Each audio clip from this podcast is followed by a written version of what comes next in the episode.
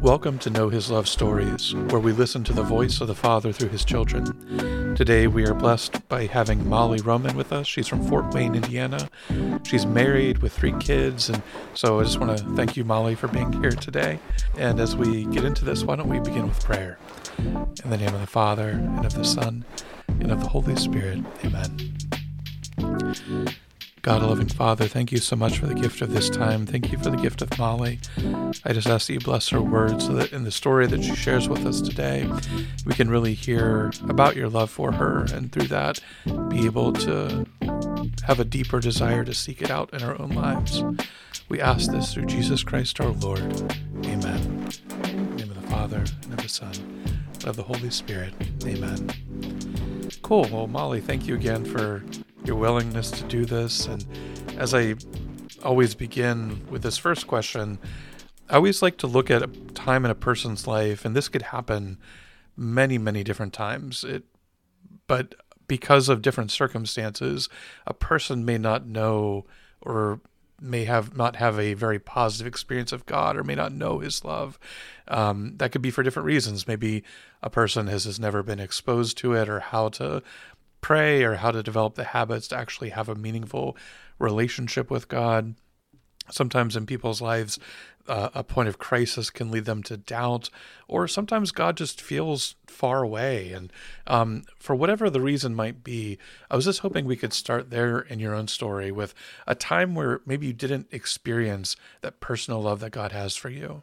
I came to the realization uh, this past winter that I never felt worthy of God's love. Mm. Um, and it was something I didn't even know existed within me.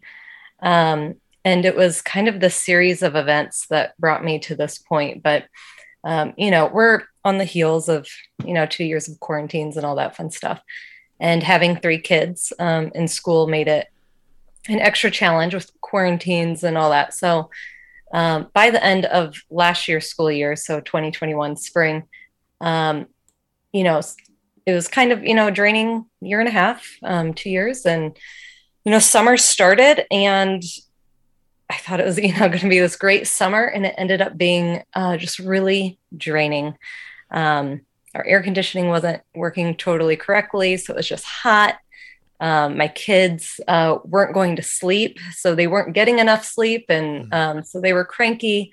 And it was just this long summer of like heat and um, grumpiness and bug bites. And by the end, I had poison ivy, and it was just, it was like draining. So when the kids went back to school in the fall, um, I kind of got a chance to catch my breath.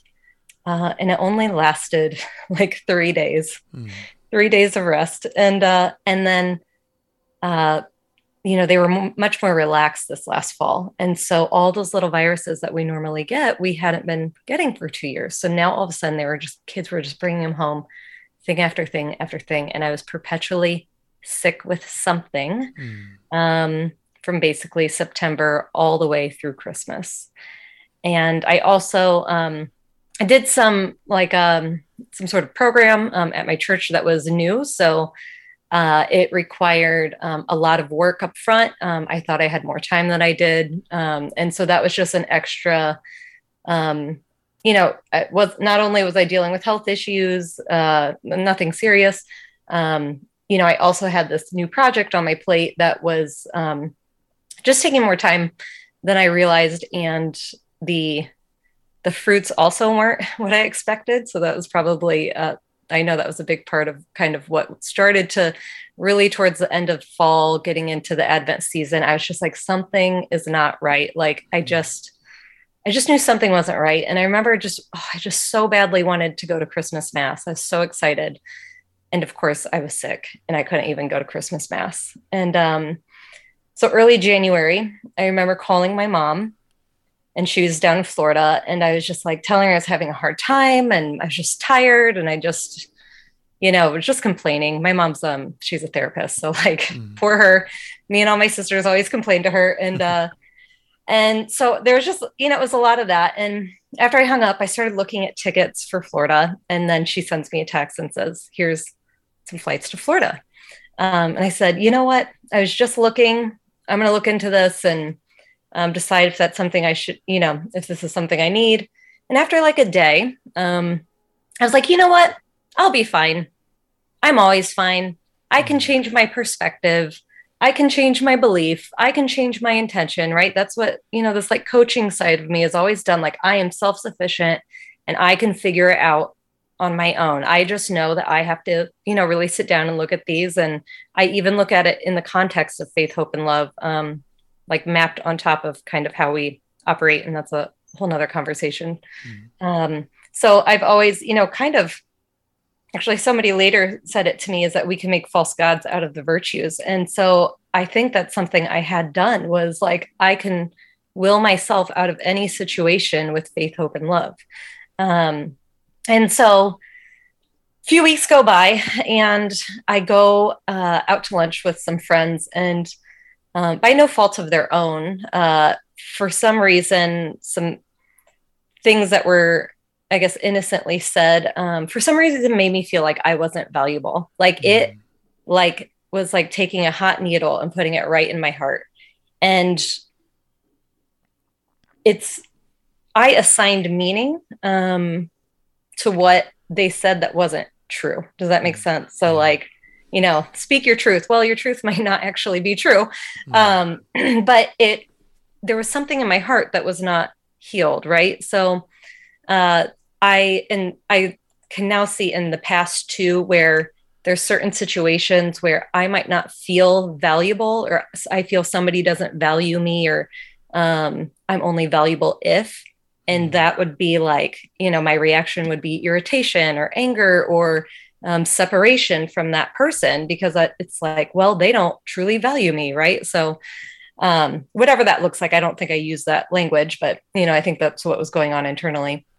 So, after that um, meeting with those friends, I like got home and I booked my ticket to Florida and I was like, I'm getting out of here, right? Like, I need to get away. Like, this is not like something is wrong. I need to go. And uh, I went to Florida for, you know, two days. It was fine. Um, it didn't fix anything, of course, right? Running away never does. Um, and, you know, even getting that little bit of rest was not what I needed.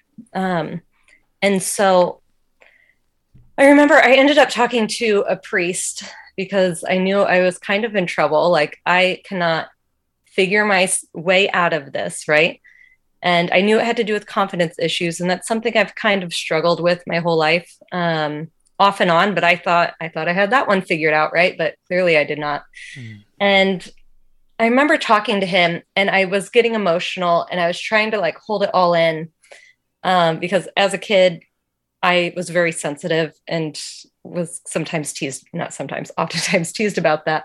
And so I was trying to hold it in, and he just gave me permission to be emotional. He's like, it's okay. Like, hmm. it's okay to cry. It's okay to be like this. And shortly after that, I remember, I don't know, it must have been in prayer, but I felt like God was telling me, like, just give me your time. And for me, uh, time is also, it's like my most precious asset. So when he said that, I was like, oh my gosh, okay, fine. I'll give you my time for one week. And I cleared my schedule. Um, I started going to daily mass, adoration, rosaries, and uh, at the time, I had one of my sisters was also telling me like, because I was confiding in her, and she was like, "You need to go to daily mass." Like she kept telling me that, and so I was like, "Fine, I'm going to daily mass." And that Monday, uh, you know, I'm sitting there in mass, and you know, the weekly masses are a little bit more intimate, um, and I don't have my kids distracting me, right? Like it's like just me and God. And as the priest consecrated the host, I just started crying. Hmm. And it wasn't like little teardrop, you know, that's like welling in my eyes. It was like full on like tears falling down my face. And then I go back Tuesday and the same thing happened again. And then on Wednesday, um, I went to the 6:15 a.m. mass, which is even smaller and more intimate. Mm. And you know, I'm crying. I'm you know trying to wipe it off with my sleeve, and um, I just remember going up to receive the Holy Communion. And Father hands me um, not just one of the little tiny rounds, he gives me like a piece from the big Eucharist that was blessed. Um, I know there's a word for that, but I don't know what it is. And I remember just in that moment, like feeling like that God sees me, like He sees me in my struggle and in my pain, and like that He is with me. And the next day, Thursday, I go back to Mass and I still cry. Mm. and, you know, this continued for a little while. Um, but over time, um, it kind of, you know, I think as he was healing me from the inside out, that, you know, the, the tears kind of soaked up because I realized I wasn't crying because I was so thankful and joyful that God loved us. I was crying because I was so sad because I felt so unworthy.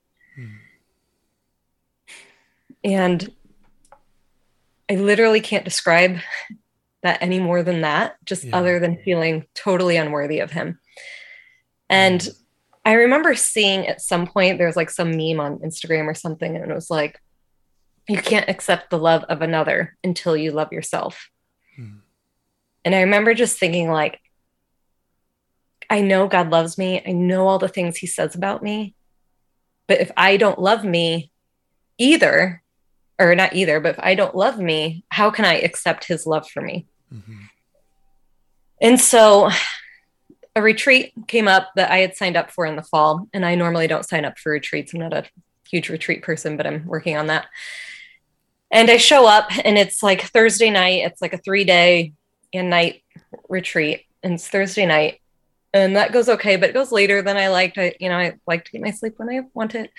And the next morning I wake up and I have a stomach virus. And, you know, it's just, I eat breakfast. It's not, it's going right through me. Right. So um, I'm dehydrated. I'm tired. Uh, I make it through the morning and I'm doing okay. And I remember walking in to the lunchroom and I tell, oh, I'm sorry. And, um, and I just, the smell made me like nauseous. Like I literally thought I was going to throw up. It was just, oh, it was horrible. So I tell my table leader, I'm going to go um, to my room and lay down. And she walks me up to my room and she, and I know it was her best intention, but she's like, you know what? Maybe you just leave this retreat and come back another time. Hmm. And I remember feeling so conflicted because the theme of the retreat was God sees me. It's all about who God says we are. I was like, this is exactly what I need, right? This is like, God had this all planned out when I signed up for this retreat in the fall. And but I was sick and I felt bad. And I don't think I was contagious. I think it was something I ate. And I remember just laying in my bed and I was crying and upset. And my mind was like racing. And it was like back and forth. You know, it was like the good angel on one side and the bad angel on the other, where it's like, you should stay. You need this. And the other side's like, no, go home. You're mm-hmm. like, you feel awful. You can go lay in your bed. It was like back and forth. And my mind's like racing. And all of a sudden, I realize I'm staring right at the crucifix on the wall. In the stillest voices, I just feel like God said to me, persevere in your suffering with me. Hmm. And then, like, the bad angel on my shoulder was like, no, you feel awful. And the gal came up uh, back to my room to get me. And I said, you know, I'm still feeling kind of bad. Maybe I should go home. And she had somebody with her, and she took a giant step away from me. And I remember thinking, then I do need to go. Like, this is the right choice. And so I left. I was sobbing on my way home. I was so upset. Mm. Um, I was so conflicted.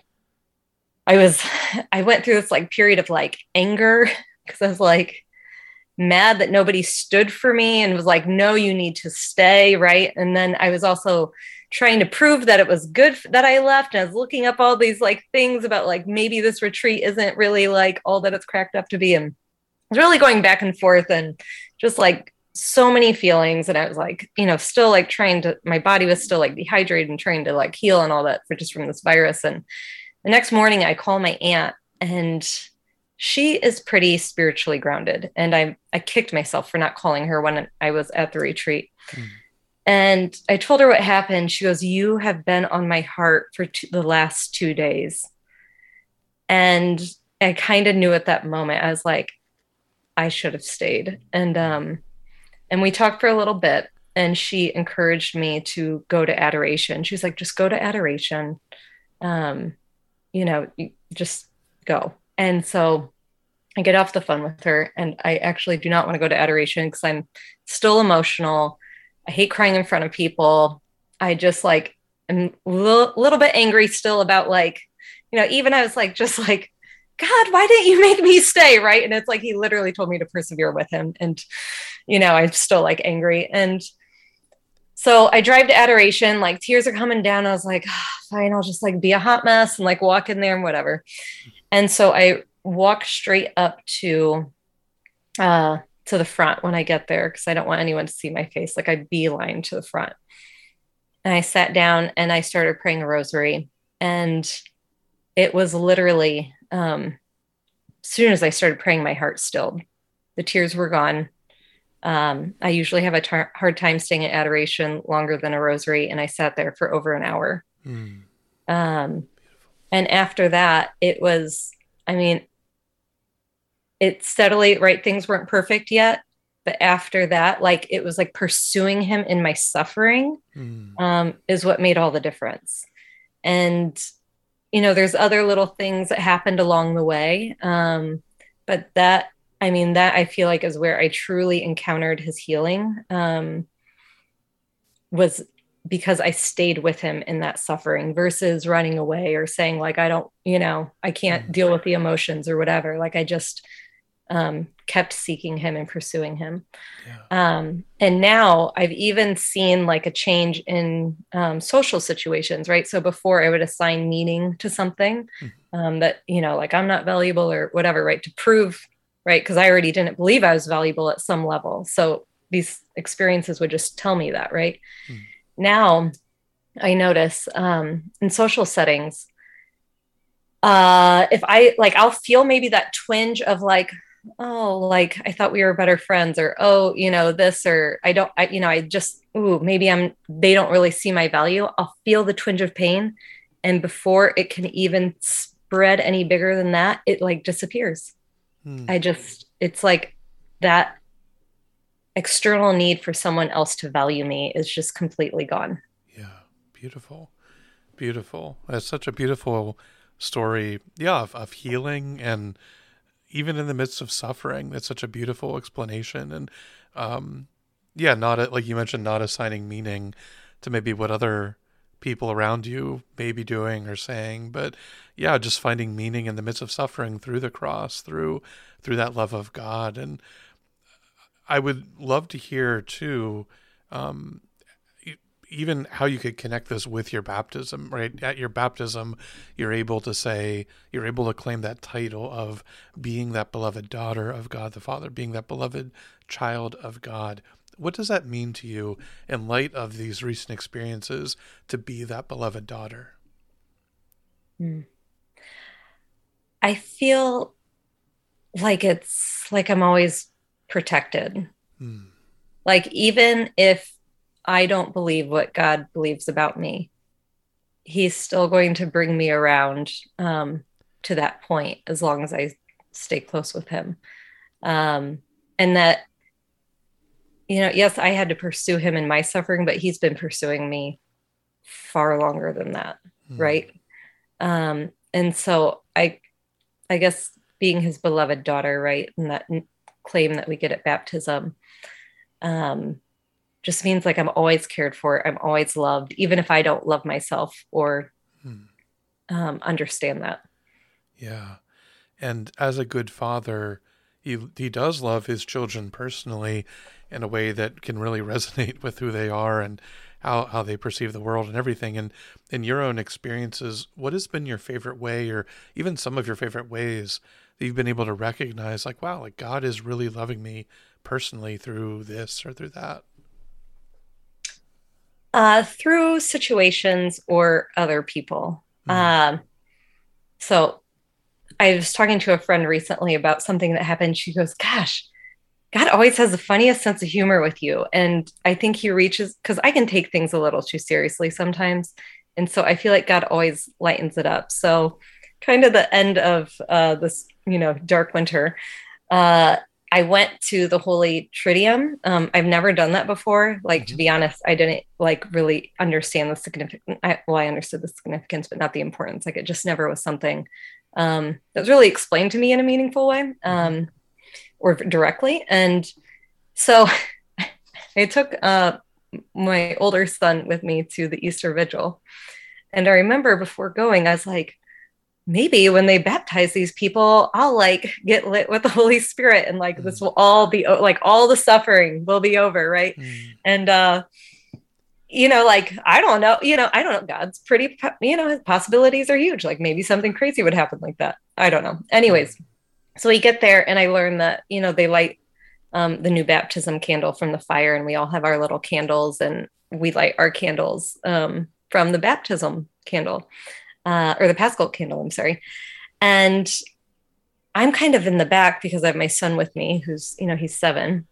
And I'm like sitting there cautiously, like eagerly awaiting my flame from that candle, right? Like in my mind, I was like, this is like the Holy Spirit, like right a fire, like candle, and like, let's see what happens, right? Hmm. And then I hear this like flick behind me and another flick flick and it's a lighter.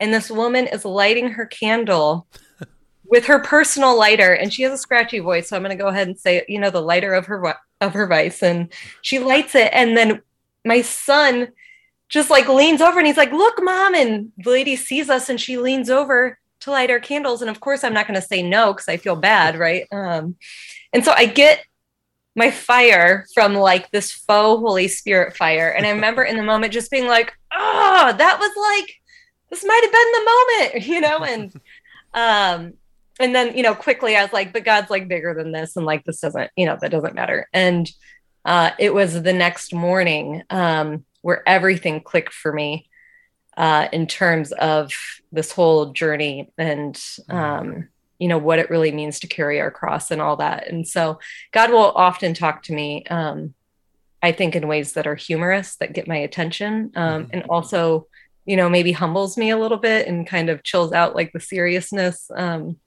that i can exemplify. Yeah beautiful. And yeah as we wrap up you know there are so many people in our world that have experienced at least similar things to the, to what you have gone through and maybe still go through in some ways where you know they they can just question their their worth or their worthiness um, they can struggle with um, different kinds of suffering. What kind of encouragement would you give to people who might be going through that right now? Um, as someone who has gone through it, um, what kind of encouragement would you give to them in terms of knowing God's love in terms of being able to receive the, the personal love from God? Uh, this is maybe more a little tough love encouragement, mm-hmm. but I would um, say not to be afraid to humble yourself. Mm. Um, because it's in humility, uh, at least that I have found that we um, allow that relationship with God to uh, grow. And so I would say it's okay that like you don't have it all figured out. It's okay that you cannot solve your own problems. Um, and I would just really, you know, rather than trying to fix everything your, yourself, just lean on him and just keep pursuing him in that suffering and giving him your time um, and devotion and just really uh, trying to stay close to him in suffering versus trying to fix it or avoid it or you know perceive it differently just embrace it Beautiful. Well, thank you, Molly, for really taking the time to, to share your story today. It was really beautiful, and um, I, if anybody who has heard her word words, if they're interested in sharing your story as well, just please connect with us on social media. Uh, connect with us on our website by clicking on the Join Us link at knowhis.love.